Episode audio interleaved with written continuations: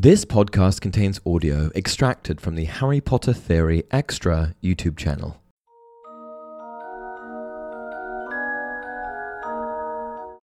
Hey everyone, welcome to another installment of Harry Potter Theory. Today, we're going to be discussing how Severus Snape knew the location of Harry and Hermione in the Forest of Dean. In the Deathly Hallows, Harry and the trio are out hunting Horcruxes. However, things aren't going particularly well, and that's because they are without the fabled Sword of Gryffindor, a weapon they can use to destroy these evil items. Cue Severus Snape. After a considerable amount of time had passed, and the trio had managed to traverse miles upon miles of forest, Severus Snape decides it's time to drop off the Sword of Gryffindor, which was in his possession. Dumbledore instructs Snape to give Harry the real sword. However, he also explains to Snape that Harry mustn't know that it was him who presented him with the sword. This is because Voldemort could potentially use legilimency on Harry and figure out Snape's true allegiance. So, instead of just giving Harry the sword, he puts it in a frozen lake in the Forest of Dean. He then uses his corporeal Patronus to guide Harry to the sword. Good, very good, cried the portrait of Dumbledore behind the headmaster's chair. Now, Severus, the sword.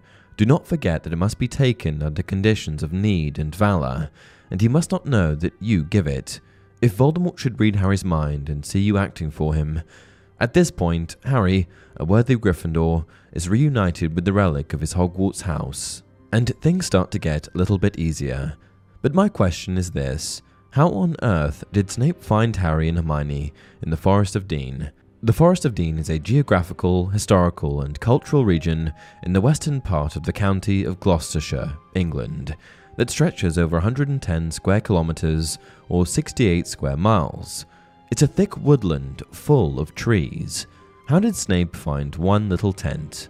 Finding a tent alone would have been a difficult enough task, but toss in the fact that Hermione had placed all sorts of protective enchantments over their tent, and it renders finding them nearly impossible. How did Snape do it? Did Hermione temporarily forget to cast protective enchantments? Did Snape perform legilimency? Or is there another explanation? Let me explain. After disapparating, Harry engaged Hermione in conversation by asking where they were. While responding to Harry, Hermione happened to be poking around in her beaded bag for their tent, and it just so happened that Phineas Nigellus's portrait was able to hear this bit of discourse.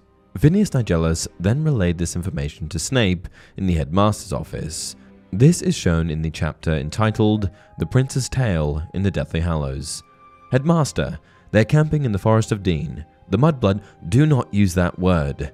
The Granger girl, then, mentioned the place as she opened her bag, and I heard her. Good, very good, cried the portrait of Dumbledore behind the headmaster's chair. And that's exactly how Snape knew. Without the portrait of Phineas Nigellus, I'm not sure how he would have found them. I do have a theory, though. In the event that their location was never reported to him, maybe Snape could have used his Patronus. You see, the Patronus charm isn't just used as a defense against Dementors. It also has other applications, like as a communications device. Patronuses are spirit guardians, powerful forms of magic, so I don't see why Snape's Patronus wouldn't have been able to figure out their location by itself. In this scenario, Snape would have simply apparated to the Forest of Dean, or not, and sent his Patronus off to find Harry. Simple. Did you guys ever wonder how Snape found them? What videos do you want next? Leave a comment down below. Until next time, remember, while we may come from different places and speak in different tongues, our hearts beat as one.